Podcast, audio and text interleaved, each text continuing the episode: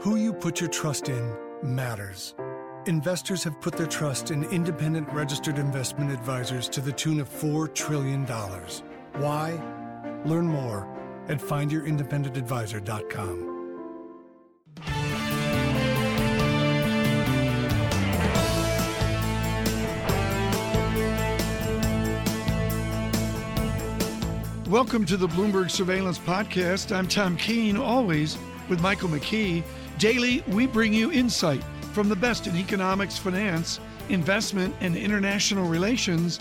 Find Bloomberg Surveillance on iTunes, SoundCloud, Bloomberg.com, and of course, on the Bloomberg. Well, the big bet is, of course, on the uh, central bank trade these days, and the bet has been that ever more stimulus will be coming our way. Now, the Fed, uh, ready to meet next week, seems to be leaning the other direction. Ellen Zentner is the chief U.S. economist at Morgan Stanley, and she's been nice enough to come in at this early hour to tell us that uh, she predicted this all along. Uh, yeah, it's not nice to gloat, Mike. Uh, but no, Tom's not here. You can gloat. It's okay. Good, good, good, because he would tamp that down quickly. uh, but I think, you know, even we have to acknowledge or have had to acknowledge over the past couple of weeks that the probability of a December rate hike has risen. I mean, the rhetoric was clearly moving in that direction. Policymakers feeling more comfortable with the progress they're making on their mandates. They're getting stir crazy. They don't like going a full year without hiking rates. Certainly, that was not the definition of gradual they had in mind. Um, yet the data in just the past week, and Janet Yellen said that to the extent that the data continue to confirm the outlook, another rate hike could be warranted.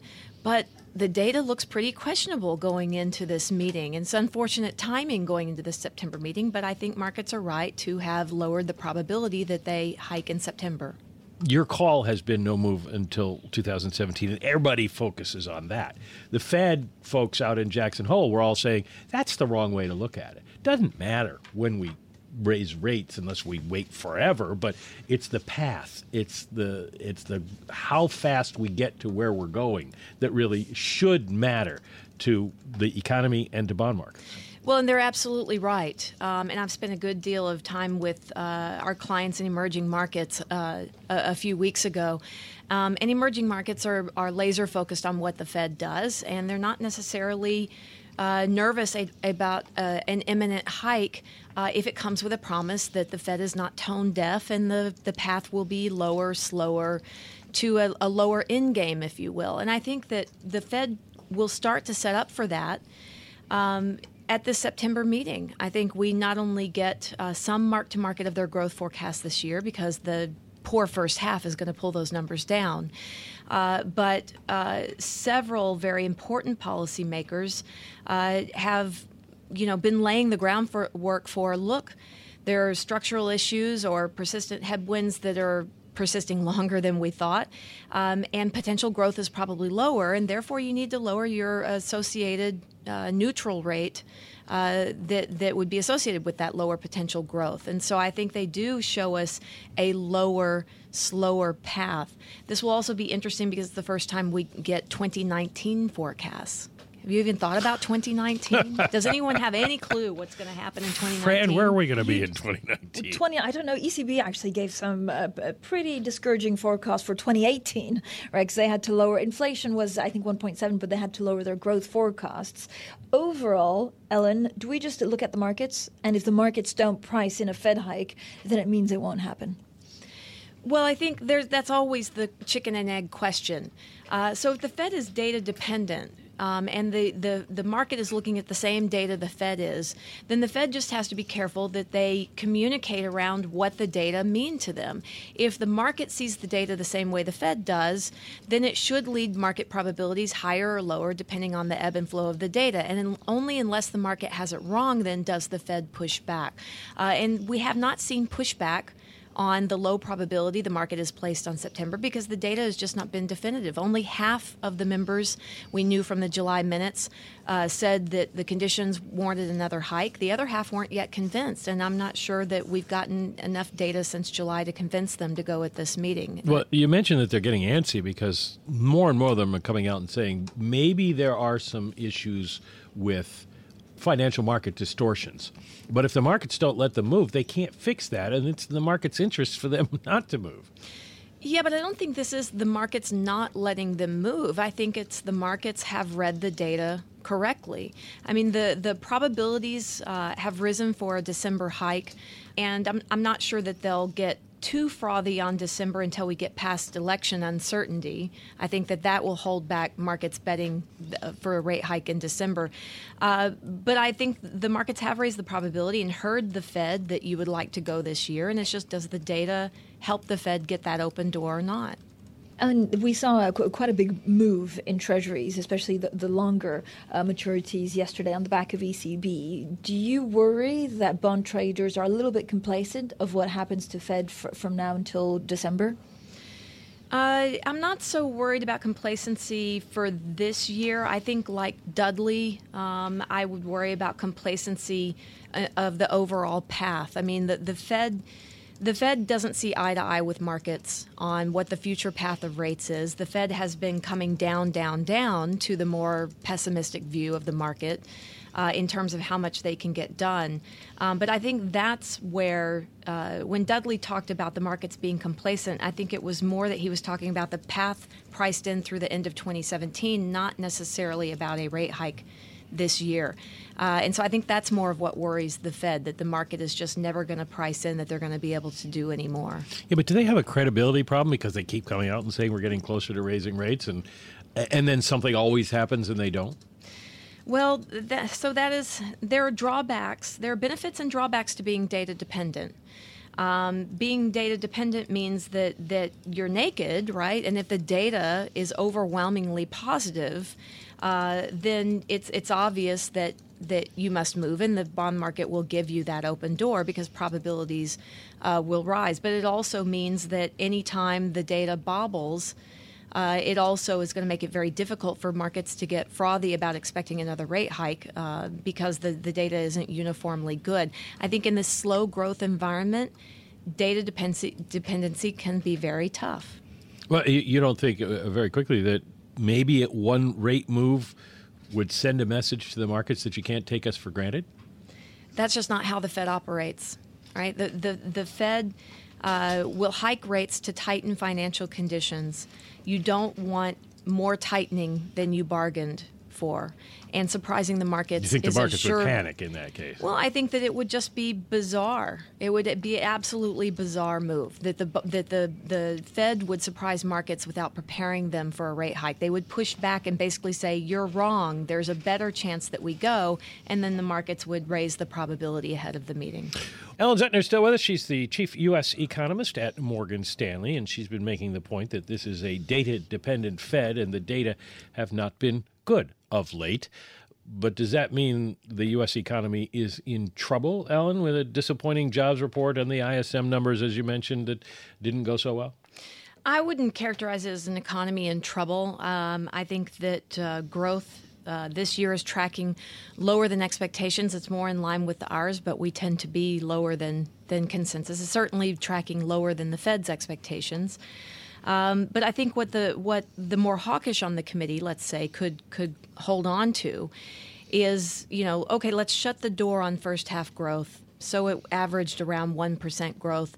There were some transitory factors in there, energy drag, dollar drag, that are probably coming off in the second half to some extent. So let's just look at third quarter tracking uh, and beyond, which is which is looking pretty strong for third quarter. That could get some of the more hawkish members uh, uh, on the FOMC to use that argument to say, let's get another rate hike in uh, this year. The data ebb and flow right? And so all we know is that over the past week, with auto sales rolling over, ISMs declining, uh, jobs not so great report. Um, you know, it's just the ebb and flow. None of that looks too good. Maybe it just means that we started off uh, uh, spicy, to use uh, Peter's term from earlier on, on Bloomberg survey, surveillance. Uh, maybe we started off the quarter spicy and we fizzled a bit. Um, but I certainly wouldn't call it an economy in trouble. None of the leading indicators say that you know we're we're headed south per se. It's just the economy is sluggish and it doesn't look like it's overheating. And the inflation data continues to run below the Fed's goal with with very very low or record low inflation expectations. And there's just nothing there that that would tell me that would make me, me prescribe another rate hike to them.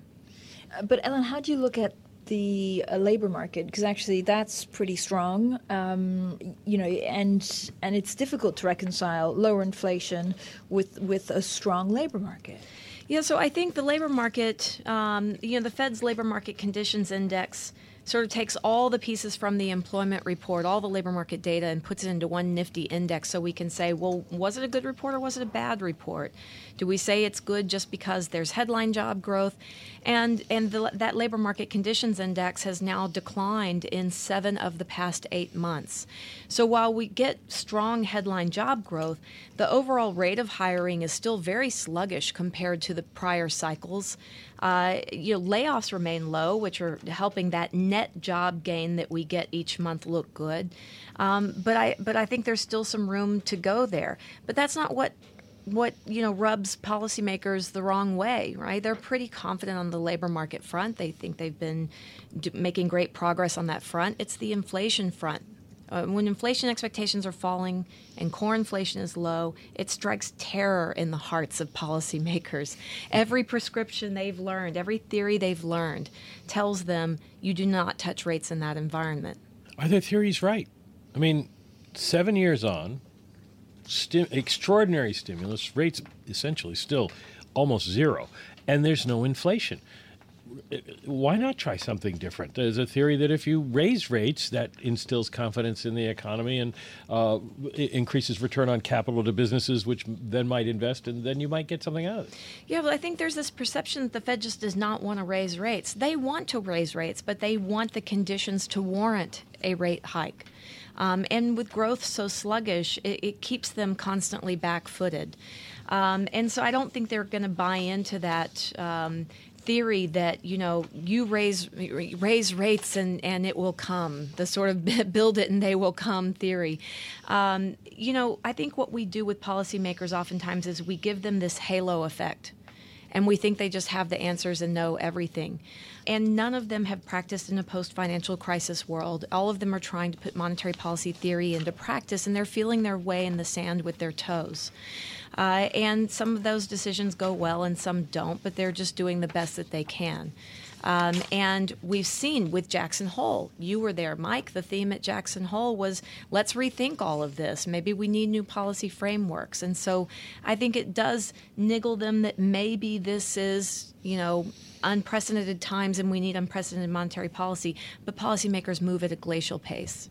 Well, uh, unfortunately for us, we're out of time, but uh, fortunately, uh, having Ellen Zentner on is not unprecedented. and she will be back. But thank you for coming in this morning. Ellen Zentner is the chief U.S. economist at Morgan Stanley, and uh, she has not been someone who forecasts a Fed rate move anytime soon.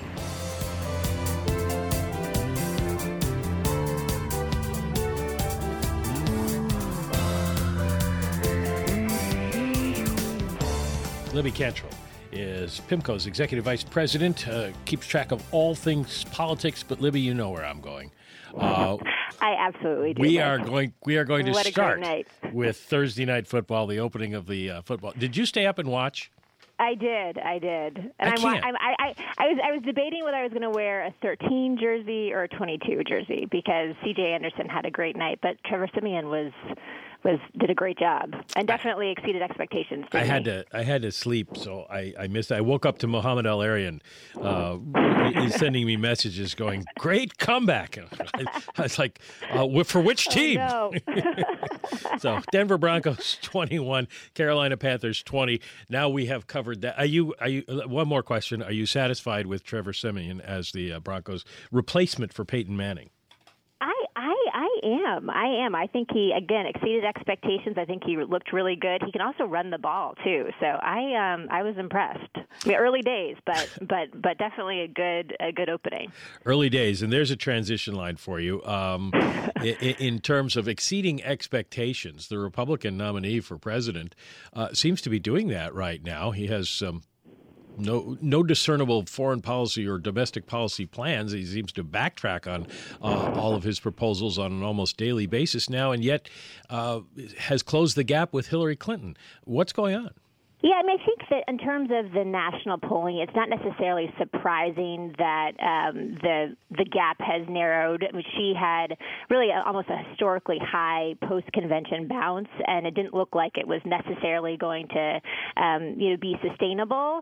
Uh, I think that the, the question though is it will continue to narrow, or will it plateau around sort of a three to four percent uh, lead, which she has, which she has right now. I think, you know, in addition to national polling, we're looking at state polling because, as you know, this this presidency and and this race is going to be dictated just by a number of swing states. Um, so I think that even kind of more pressing, probably from the Clinton perspective, are the recent numbers that are coming out of Ohio and Florida. She still has commanding leads in, in key swing states such as Pennsylvania, North Carolina, and Michigan, um, but she's she's definitely going to be focusing on Ohio and Florida because those are must wins for Trump, um, and she's going to try to obviously you know take that away from from him. Well, uh, somebody said if this election is about Donald Trump, she wins. If it's about Hillary Clinton, he could win. So what's it about right now? Yeah, yeah, and I think you know it's. Um, I mean, she, she obviously there was a, there was sort of a slew of, of, of you know negative news around her um, in August. She was quite quiet because she was you know fundraising, and he and he's gotten to be you know much more disciplined. I think that the next inflection point, sort of from a market's perspective, from the public's perspective, is going to be the debates, and the first debate is September 26th. Um, unlike this, you know, the the, the recent um, forum that was on, uh, on NBC, this will be a 90 minute uninterrupted debate where you know, the candidates will really have to dive into to policy details. I think to your earlier point, you know, we haven't really seen a lot from Donald Trump, and he won't be able to sort of rely on the commercial breaks um, or the sort of the headlines in order to evade, you know, really sort of substantive policy questions. So I think that the you know next inflection point September 26th, and so watch then watch the polls after that um, and, and see sort of how they come out because I think that the, that should be much more revealing than what we're seeing now. Francine Lacqua in London. I'm Michael McKee in New York. Tom Keene taking a uh, couple of days off. Uh, thank you for lending him your days, friend. It's very nice of you. I hope he's rested when he comes back. Tanned, rested, and ready. We, we shall see.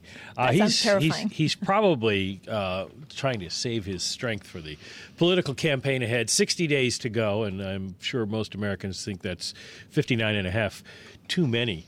Libby Cantrill is the executive vice president and political analyst for Pacific Investment Management Company, and she is with us today. And before the break, Libby, we were talking about the importance of the debates, and I wonder.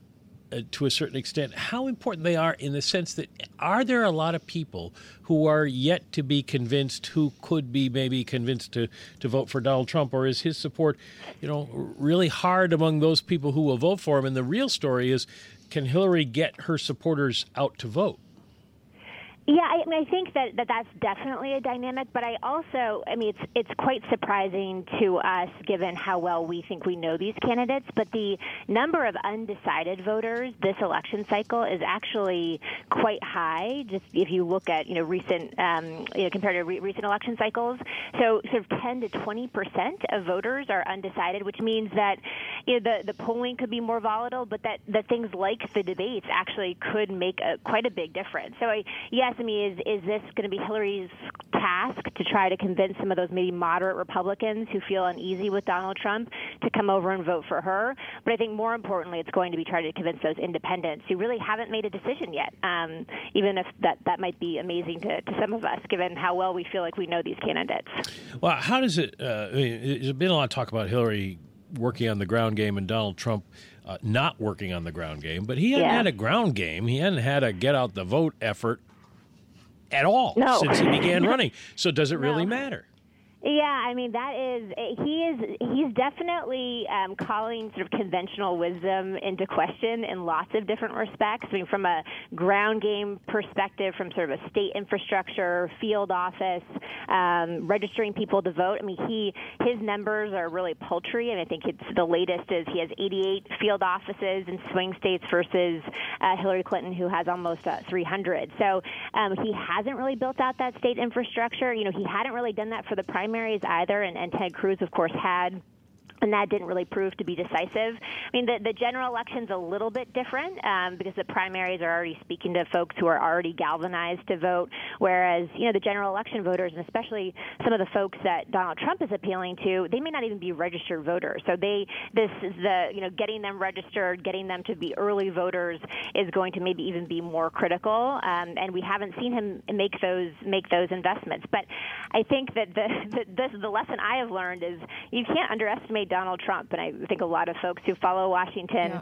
have, you know, sort of constantly underestimated him, and then, you know, have been sort of surprised. Uh, that's probably the, the uh, yeah, that's absolutely spot on, Libby. The, my problem is that I'm fed up with knowing about the candidates. I want to listen to policy. I want to really make sure that I understand what they're standing for. When is that going to come through? Yeah, and, and you know, this is really Hillary Clinton's strength, right? I mean, if you go to her website, she has policy position papers and white papers, and she wants to talk about the policies. I think she was getting frustrated with Matt Lauer a few days ago because you know she didn't feel like he was allowing her to do that. Um, Donald Trump doesn't really have a policy operation. I mean, I think that's sort of the other thing that is usurping conventional wisdom. Um, a lot of his folks in his policy shop have reportedly are not working with him anymore. So um, I think that the debates again will really shine a spotlight on on potentially that deficiency. Um, but again, don't underestimate Donald Trump. But those are the debates are really going to allow for the candidates to get into the details of their policy positions, um, and so you should hopefully be sort of satiated come September 27th after the first debate, which is on September 26th. Uh, Libby, when I'm so I'm sitting here in London. Uh, how do Americans vote? We have very strict rules in London about how much you can spend on the campaign when you can start campaigning in a general election. Do people in the US vote on personality? Do they vote on policy? Or is 2016 just different?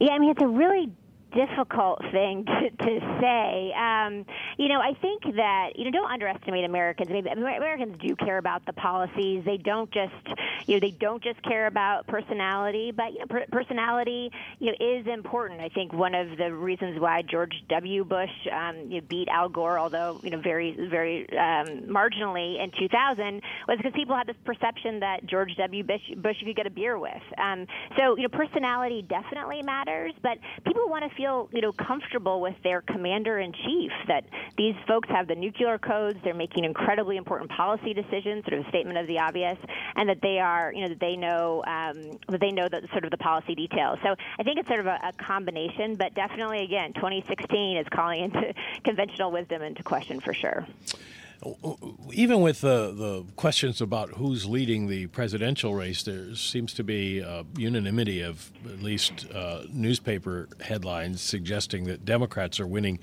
the race for the United States Senate. How do you read it at this point? Uh, if, if even if Donald Trump wins, do Democrats still have a very good chance to take the Senate? I don't. I you know I don't think so necessarily. So the Republicans just going into this election cycle, sort of regardless of the the Donald Trump phenomenon, we're facing a pretty challenging cycle of the 34 seats up for reelection, 24 being defended by by Republicans. Of those 24, seven in states that President Obama has won twice. So it was going to be a difficult election cycle regardless.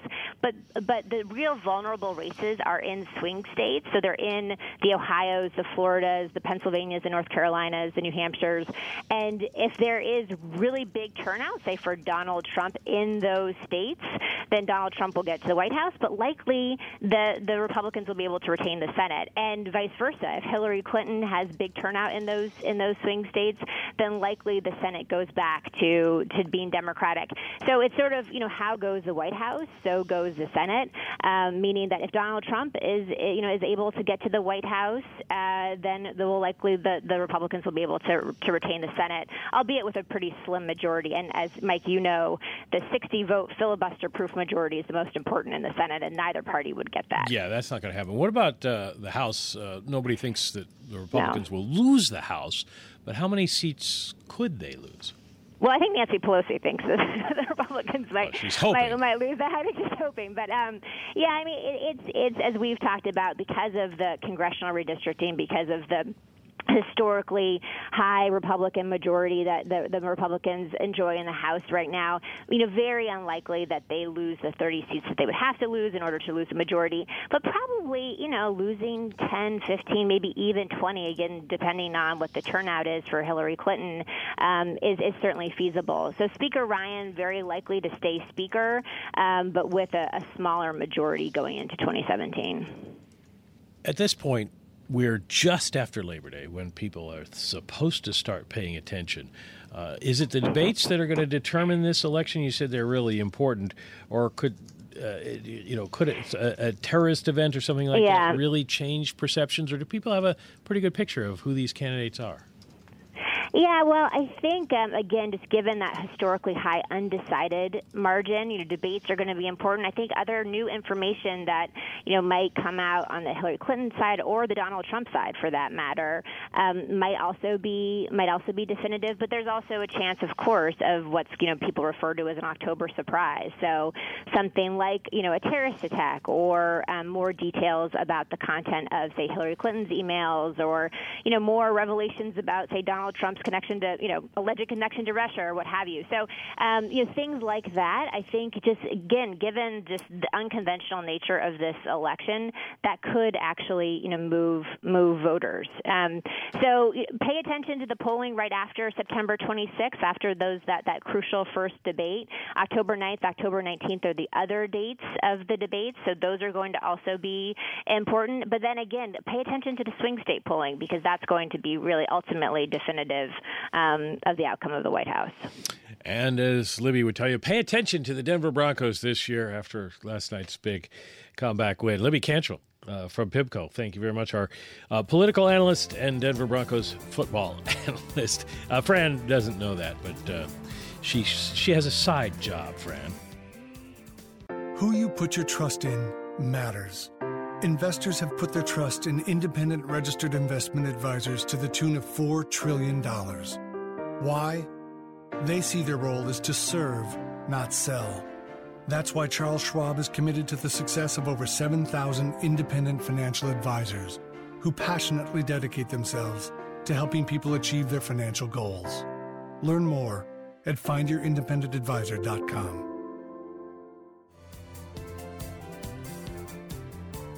Uh, we were sailing along with losses in equities, but uh, not much movement in the bond market until Eric Rosengren, the president of the Boston Fed, came out with his hawkish comments. Uh, this is a man who had been on the dovish side of the ledger for quite some time, but now suggests that the Fed is in danger of falling behind the curve because, in his words, we may already be beyond full employment.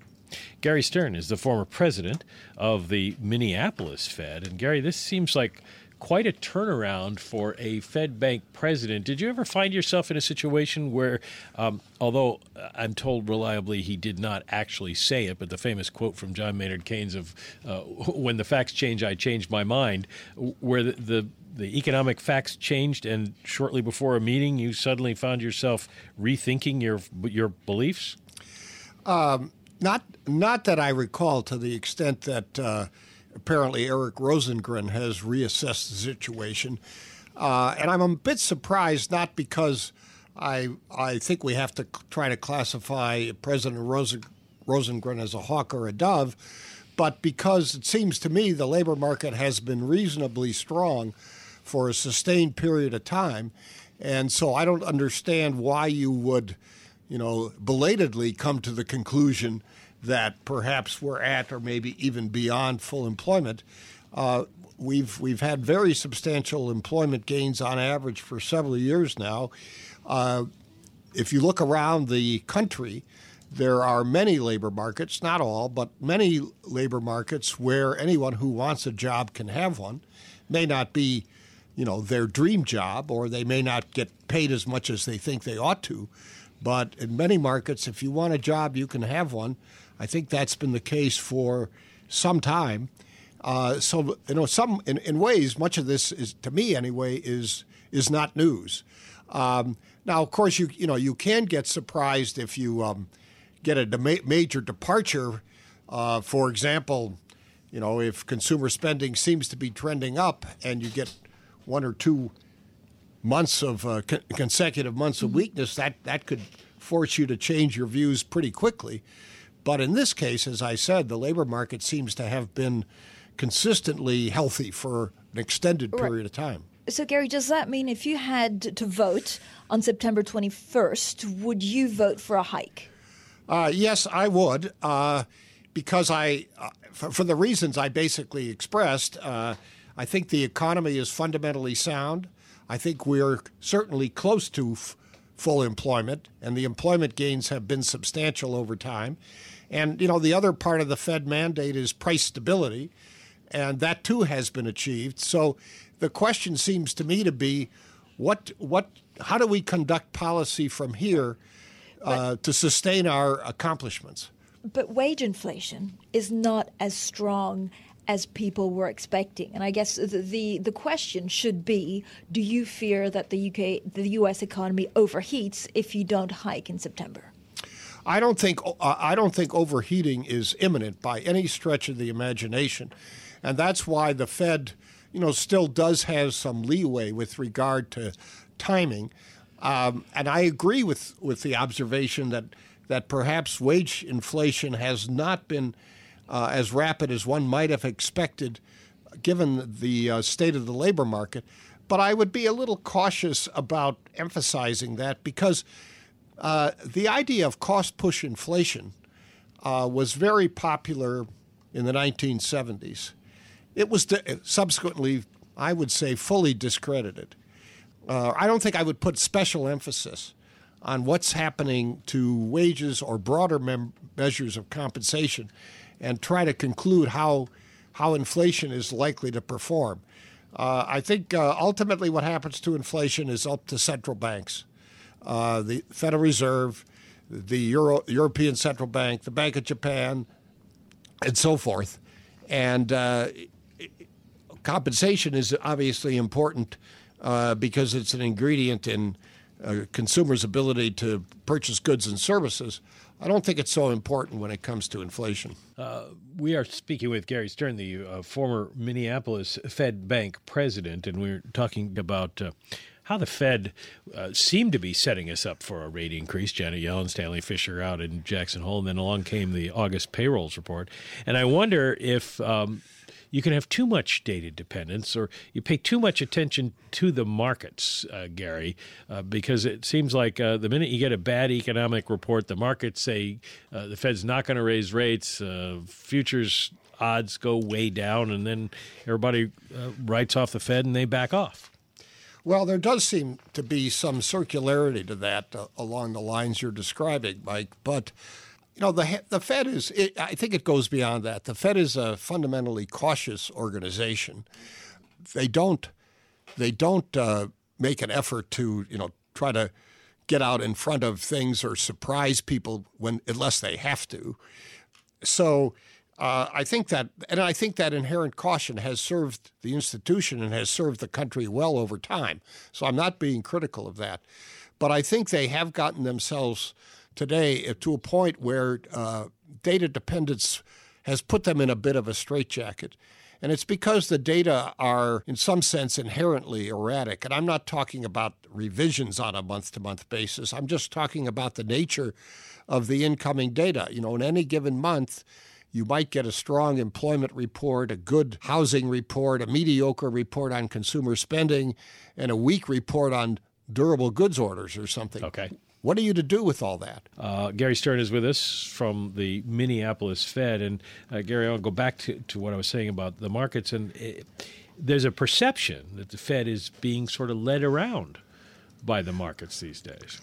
Yeah, I, I think there is that perception. I think you're you're right about that. I, I and there may be there may be some truth to it, but I, I suspect that's exaggerated. I think what the Fed is being led around by uh, is its so-called data dependency, and they, they really are, as best I can judge, dedicated to that. And um, it seems to me that you know that inherently puts them in a bit of a straitjacket because of the nature of the data, uh, which are always almost always mixed. By which I mean some series come in strongly in any given month, some series come in uh, give you a weak reading. Some come in uh, kind of mediocre. I don't know what to, what you make of that if you're a policymaker. Um, sometimes, as we saw the last few months in the labor market, very strong gains in June and July, and then um, a gain that was satisfactory in my view, but below expectations for August, and that you know that seems to have affected market participants, but it also seems to have affected Fed policymakers. And and I think the Fed needs to find a way to get beyond the straitjacket that seems to be being imposed by data dependence. Uh, and, and I think I don't think it's impossible to do that, but I think it takes some thought and some effort to do that, and some communication right. with market participants as well. Gary, so you made your point very clear. You want the Fed to gradually tighten starting from September. Do you not worry about dollar strength? No, I mean, it, obviously there could be the, there could be further dollar strength coming from that. Although you you might argue that a lot of that is priced in one way or another. Hard to hard to know in advance. Um, but let's suppose that the dollar does strengthen. Other things equal, uh, that would uh, slow the pace of economic activity in the U.S., but it wouldn't, in my judgment, be profound. After all, the U.S., of all the major economies, is probably the least dependent on foreign trade, exports or imports. And, and so I wouldn't exaggerate uh, the consequences of uh, further strengthening of the dollar. And as I said, some of that might be priced in. Gary Stern, former president of uh, the New York, I mean, the Minneapolis Federal Reserve. Sorry about that. I'm thinking of Paul Volcker. You know, went to Minneapolis, came back to New York, and then ended up uh, down in Washington. Next week, the Fed meets September 21st, and uh, Scarlet Fu, Tom Keene, and I will have full coverage for you of the Fed's decision and Janet Yellen's news conference uh, beginning at uh, 1 p.m. Um, and then the, the, decision at two, and she will speak. The chair will speak at two thirty. World will be paying attention. Thanks for listening to the Bloomberg Surveillance Podcast. Subscribe and listen to interviews on iTunes, SoundCloud, or whichever podcast platform you prefer. I'm on Twitter at Tom Keene. Michael McKee is at McConomy. Before the podcast, you can always catch us worldwide on Bloomberg Radio.